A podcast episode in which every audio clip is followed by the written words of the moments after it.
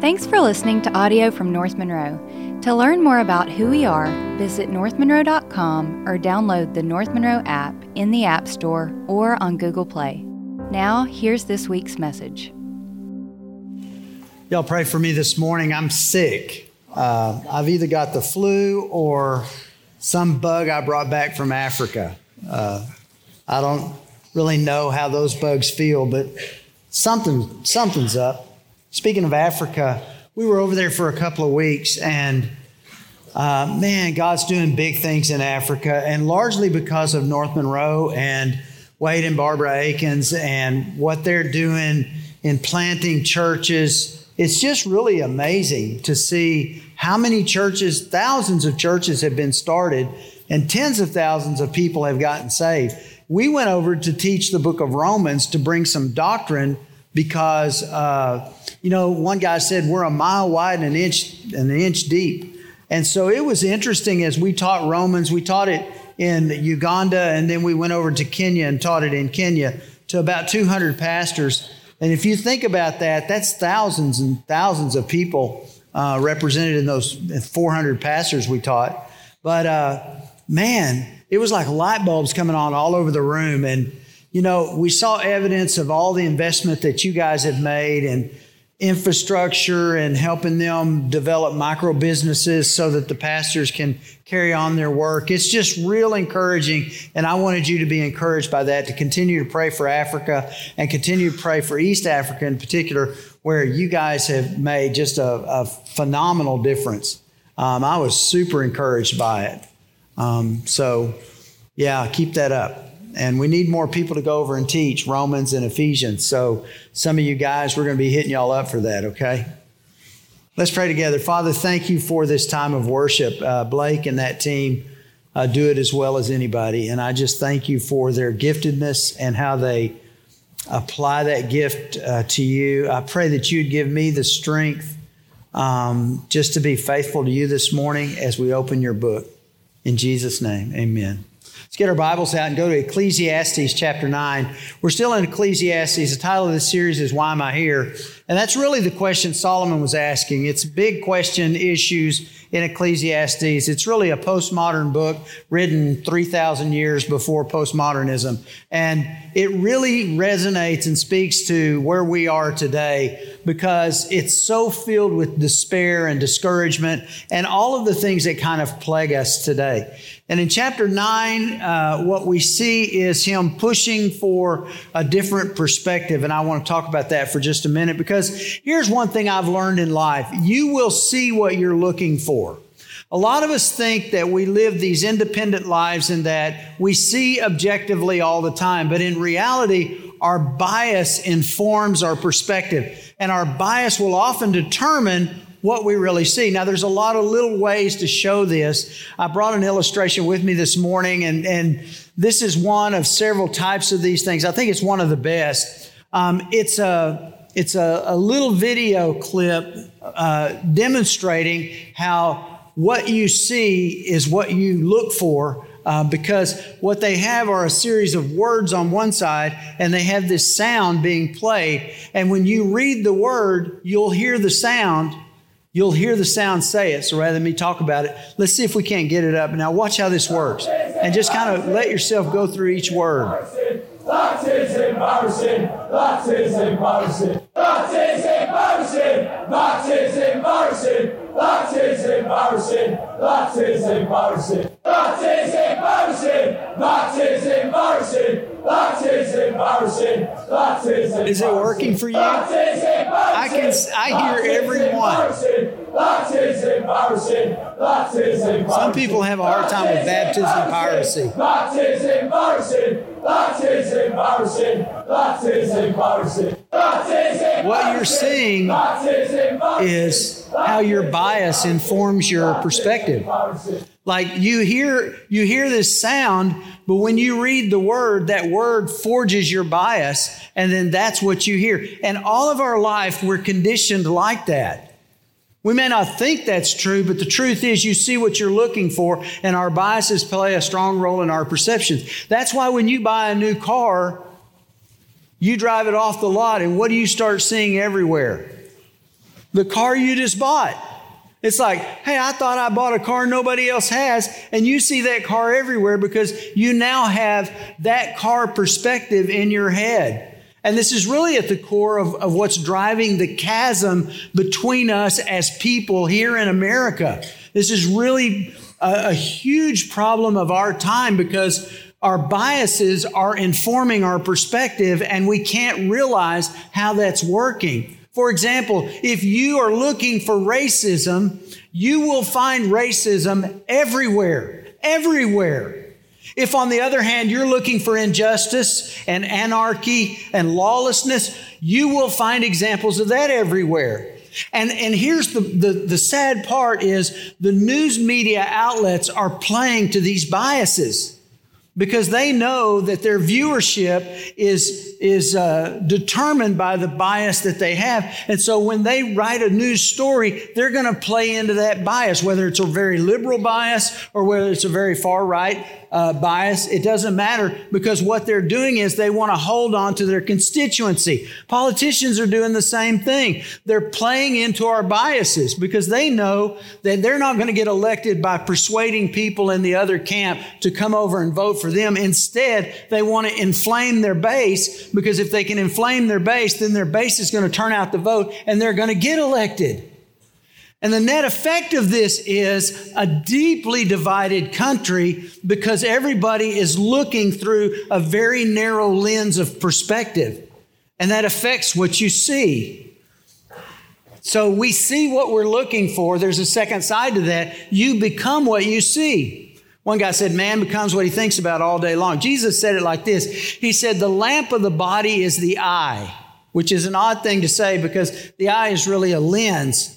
A lamp is something that produces light. A lens is something that simply receives and interprets light. But Jesus says the lamp of the body is an eye. I mean, the eye is the lamp of the body.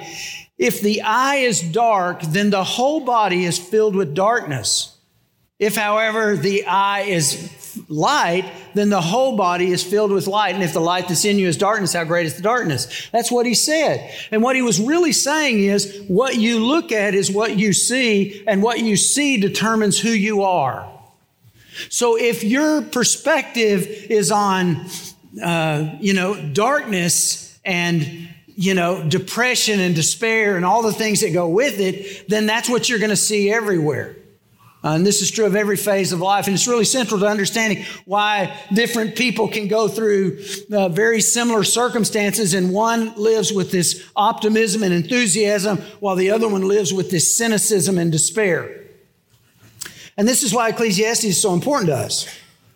Because the writer of Ecclesiastes, Solomon, has started with the perspective life under the sun. That's the whole theme of the book. He's trying to construct meaning, purpose, and value without understanding God or having God in that picture. And so it's a naturalistic, fleshy perspective that he, that he's coming at us with.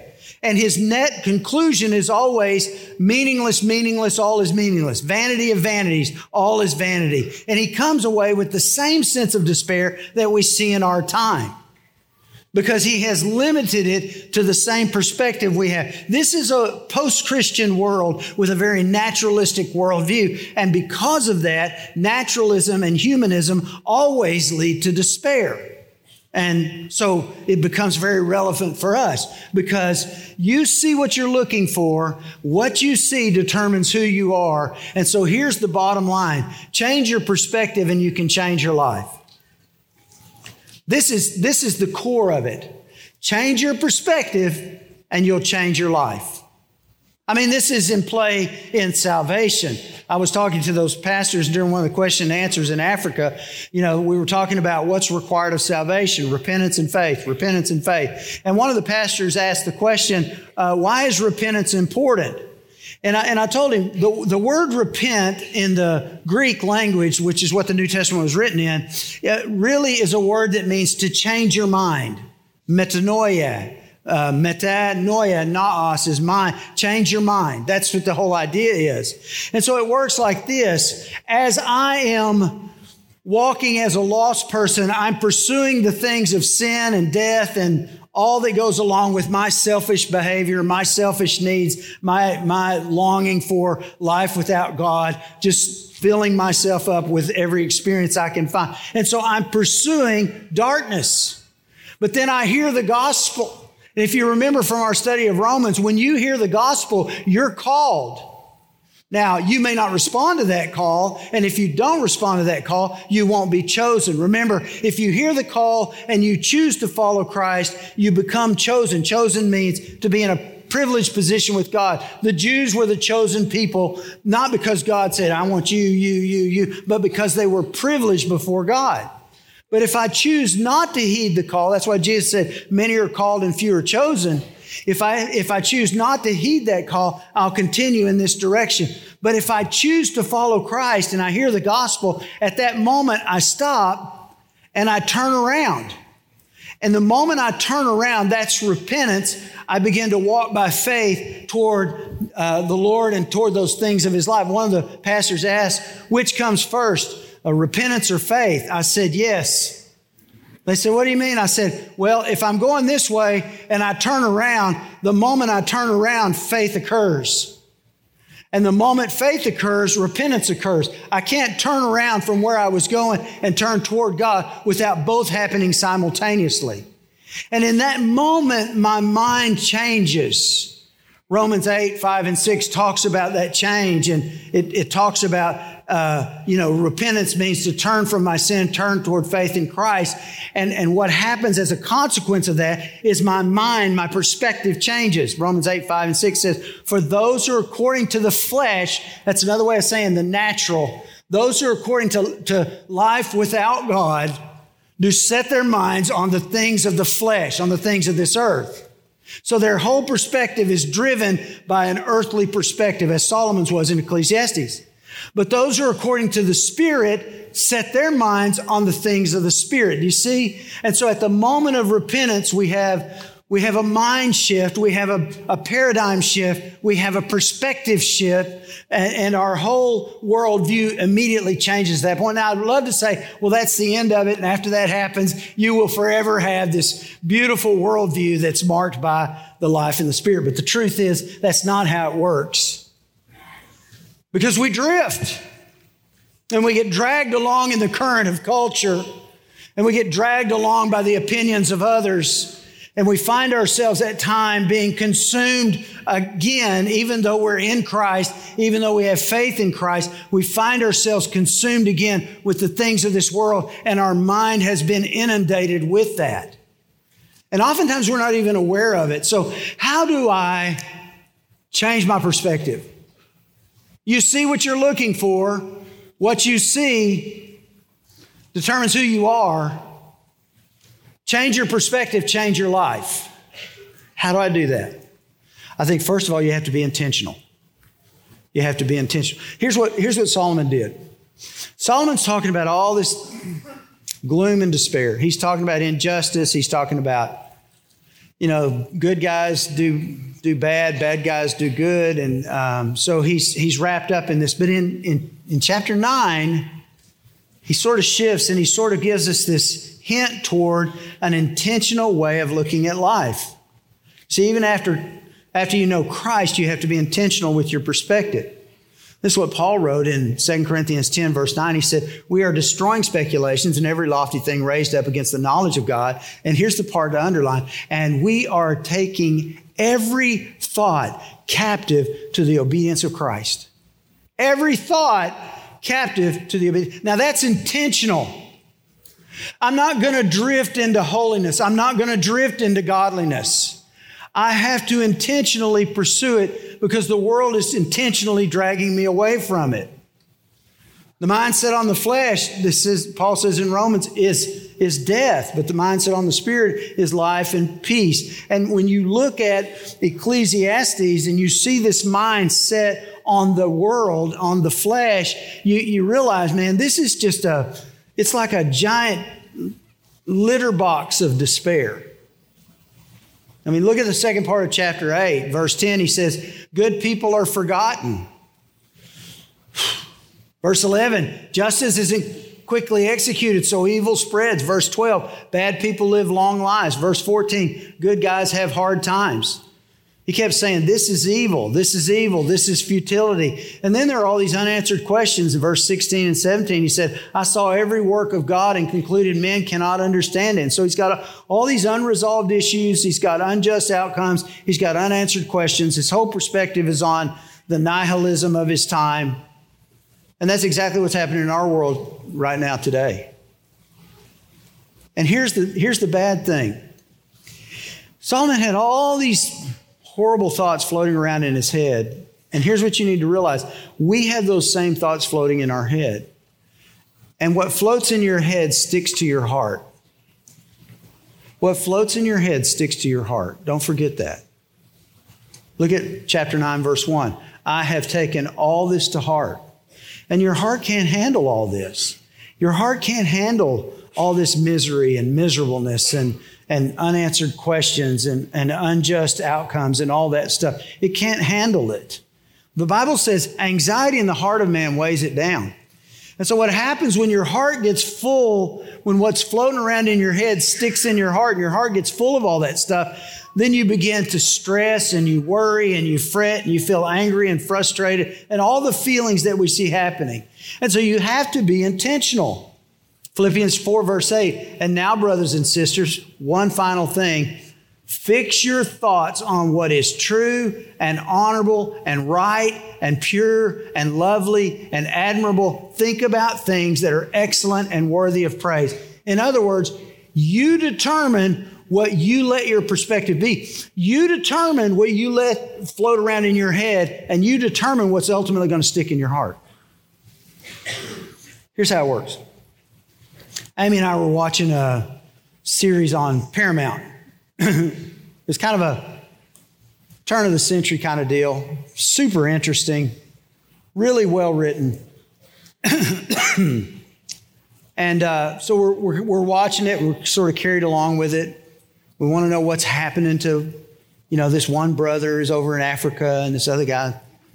Then all of a sudden they have this scene, you know, just a quick scene Young boy falls in love with a girl. They're in a hotel room, quick scene. And we're like, oh. So we fast forward. Uh, we think, well, I'm, I'm carried along by the narrative. I want to stay with this. And so we keep watching. And then a couple of series later, a couple of episodes later, another scene. This one's a little worse. We're like, ooh, I don't want to go there. But I really want to know what happens to, you know, these people that I now care about. And so let's keep watching. And then in episode number seven, it goes pornographic, straight up pornographic. And I went, I'm out. Amy said, I'm out. We're done. We don't care what happens to these people. And, and as I kind of backed away from it and started thinking about the overall tone and tenor of the whole thing, I realized that the people, the protagonists that we're rooting for, are really not good people either. I mean, they're killing people and the whole thing's sort of based on vengeance and retaliation and vendetta and all of that stuff. And I realized again, there's really not a good guy in this thing, and I filled my heart up with that. Have you noticed lately through all these series how seldom there's an actual true good guy? What you wind up rooting for is the less bad guy. Have you noticed? I didn't watch Breaking Bad, but I think that was the theme of that. I never watched Dexter, but isn't he a mass murderer? But isn't he the protagonist of the show? Are you rooting for a mass murderer? I want to know. Is that how it works?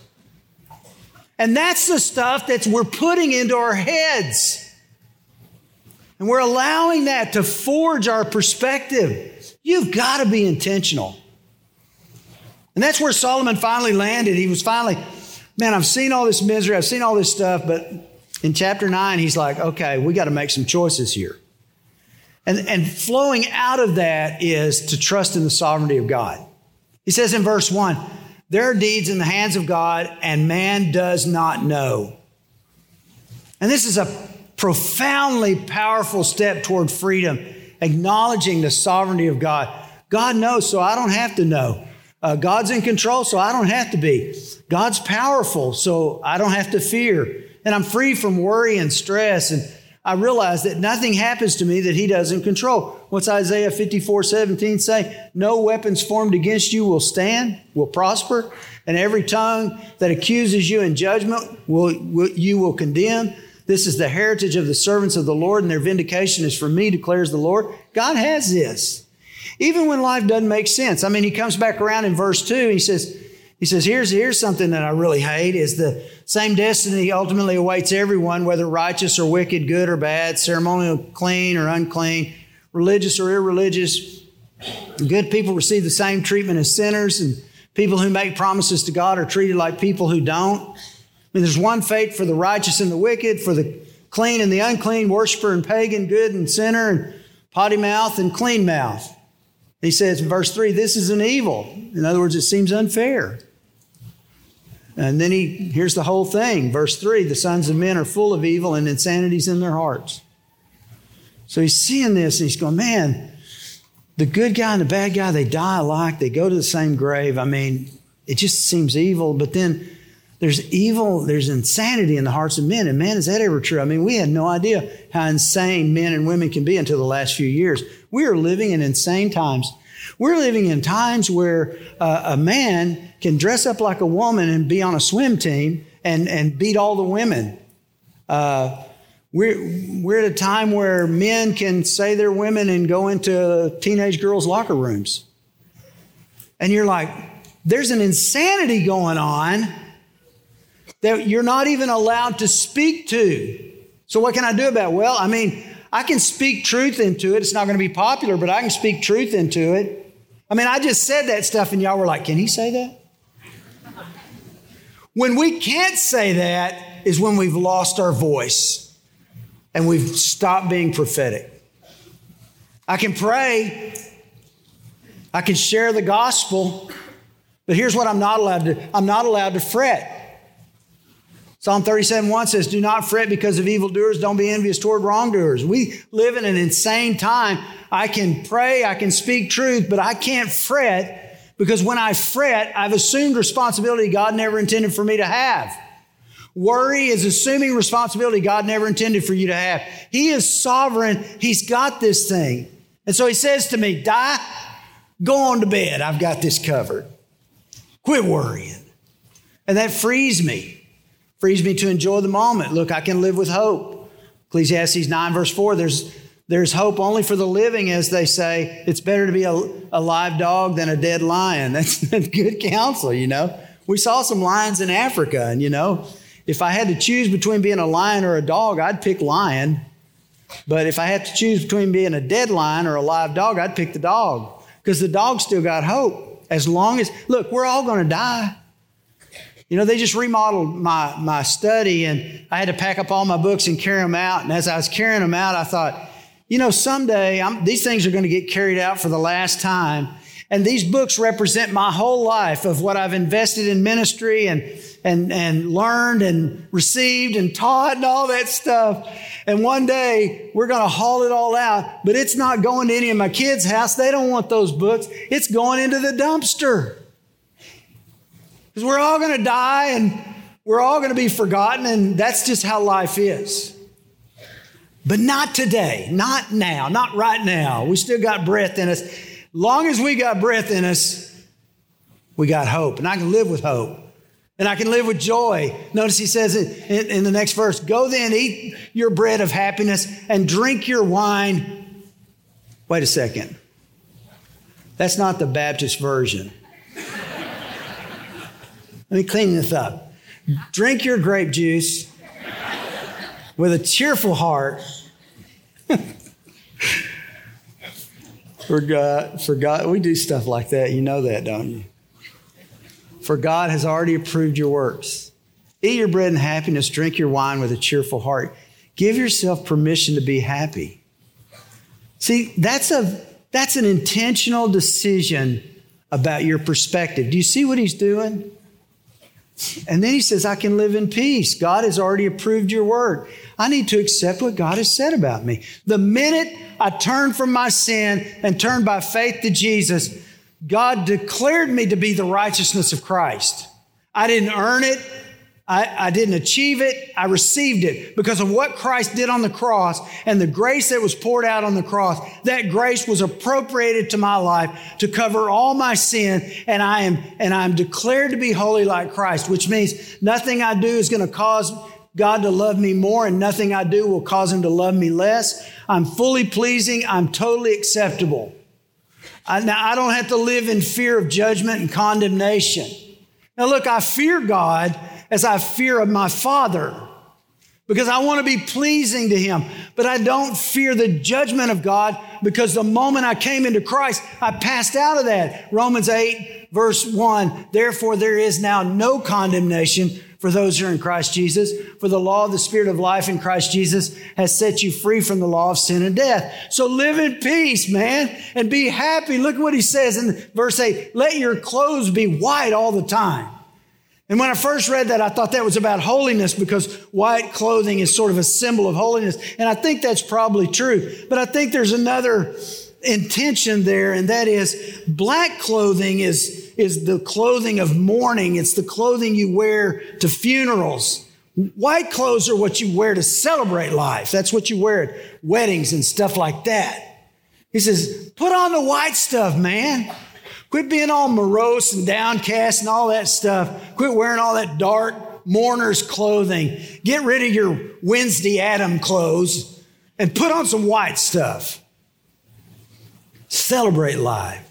Quit dressing like you're depressed. And let not oil be lacking on your head. Psalm 23, He anoints my head with oil. That's the anointing of the Holy Spirit and the healing that comes through that. And I live in peace with that. Then I live with integrity. Enjoy the wife enjoy life with the woman whom you love all the days of your fleeting life, which he has given to you under the sun, for this is your reward in life. And and in your toil in which you have labored under the sun. You know, I made a promise to that woman 39 years ago this coming July. And you know what? I can live faithfully with her. This isn't the first time Solomon says this. He says it in Proverbs too. He says, Enjoy the wife of your youth and let her breast satisfy you at all times. And there's something there about just about integrity. I can live with gratitude. Look, notice he says, which he's given to you. It's all a gift from God. And I can live fervently. Verse 10, whatever your hand finds to do, do it with all your might. For there's no activity or planning or knowledge or wisdom in Sheol where you're going. I mean, whatever you got to do, man, put some passion in it. Be excellent about it. Don't drift through it. Man, we got so many kids today who are just sort of going through the motions. Man, live with enthusiasm. Live like this is the only life you ever get because it is. This is not a dress rehearsal. Celebrate it. The Christian life should be a leaping, dancing, joyful life of enthusiasm. And I can live without worry. You see, tomorrow's unpredictable. That's what he says in verse 11. Race isn't to the swift, and we don't know our time. I'm not saying don't plan. I'm not saying don't prepare. I'm saying don't worry. Jesus said, don't worry. Don't take no thought of tomorrow, he said. Don't worry about tomorrow. Here's the thing about tomorrow it's unpredictable. You can never control it. But the good thing is, God already has your future. Let Him fight for your future. Let Him fight for your future. Here's what you're going to discover when you arrive at your future, you'll find that God was already there. It's all about the sovereignty of God. And that sovereignty of God changes my perspective. It's like I live under Him, I live for Him, and I live in Him. And I don't have to worry about what I can't control, and I don't have to be anxious about what I, I can't predict because I walk in Him. And that means that even when things go away that I didn't predict or plan, I can still go through it with joy. Phil Yancey is, in my opinion, one of the best Christian writers ever. He was the editor of Christianity Today for years. He's marked my life as much as any other writer. I've probably read half a dozen, dozen of his books. I don't even know. He's just, he's just brilliant. And uh, this past week in Christianity Today, Yancey revealed that he has Parkinson's. which is, I didn't know, and it's super sad for me. But listen to his perspective on Parkinson's because this is what we're talking about. He said, Although I still cringe at the awkward euphemism, differently abled, I better understand it now. The phrase points to the fact that life is patently unfair, that people are unequal in their abilities. Compared to Tom Brady or Venus Williams, we're all athletically disabled. And though Parkinson's may eliminate some of my favorite physical activities, I can enjoy others that a quadriplegic may envy. No two human beings have the same set of abilities, in, intelligence, appearance, and family background. We can respond to that inequity with resentment or somehow learn to embrace the gifts and disabilities unique to ourselves. In my writing career, I've interviewed U.S. presidents, rock stars, professional athletes, actors, and other celebrities. I've also profiled leprosy patients in India, pastors imprisoned for their faith in China, women rescued from sex trafficking, parents of children with rare genetic disorders, and many who suffer from diseases far more debilitating than Parkinson's. Reflecting on those two groups, here's what stands out with some exceptions. Those who live with pain and failure tend to be better stewards of their life circumstances than those who live with success and pleasure. Pain redeemed impresses me more than pain removed. My future is full of question marks. I'm not unduly anxious. I have excellent medical care and support from friends. I trust a good and loving God who often chooses to reveal those qualities through his followers on earth. I've written many words on suffering, and now I'm being called to put them into practice. May I be a faithful steward of this latest chapter. It's all about perspective. Perspective changes everything. Change your perspective, you change your life. You say, How? How can I do that? You have to be intentional. You have to be willing to change your mind. Sometimes that's a big R, repent. You don't know Jesus. You don't know what it's like to have a God that loves you in control of your life. You need to repent. You're moving this way. You're following sin. It's time to turn around and place faith in Christ. That's a big R, repent. But for those of us who've gone through that and we are in relationship with God and we're His children and we've been dragged along by the currents of culture and our minds have become corrupted by those cultures, we need the little r repent. We need to simply say, God, change my mind. Fill me with those things that are true and noble and loving and honest and wholesome.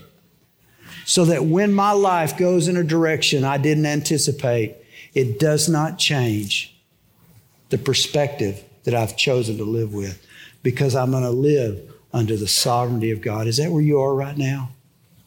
You want to be? Some of you in this room or who can hear my voice, you need the big R repentance. You need to say, It's time for me to accept Christ. I want to give you the time to do that. But many of us who already know Jesus, we need that little R repentance. We need to be able to say, God, change my mind because my mind's not where it needs to be. For those who are according to the flesh, put their minds on the things of the flesh. Those who are according to the Spirit, the things of the Spirit. Would you pray with me? Father, this has been such a beautiful, important message for all of us to hear. Solomon, having filled his heart with all these dark things, comes back around and says, I have to intentionally change my mind. I've got to choose joy. I've got to choose happiness. I've got to choose peace. I've got to choose hope. Father, there are many of us who need to make that choice right now. And I pray that you would help us to repent, to change our minds. Father, there are many who have never given their life over to Jesus. And they need to repent, big R, repent, life change, repent. And I pray in this moment, as they've realized the direction they're going is darkness, it's only going to get worse, that they would turn their life over fully to the Lordship of Jesus. And God, by faith, trust you for their salvation. And then they can say, I'm going to believe what God says about me. I'm totally acceptable. I'm righteous like Christ. Nothing I do would cause him to love me more. We thank you for that love. We thank you for forgiveness that comes through Jesus alone. For it's in his name we pray. Amen. Our hope is that this message has encouraged you to seek Christ in your own life and make him known wherever you are. If you enjoyed the podcast, please subscribe on Spotify and Apple Podcast and share it with a friend. Thanks for listening. We'll be back next week.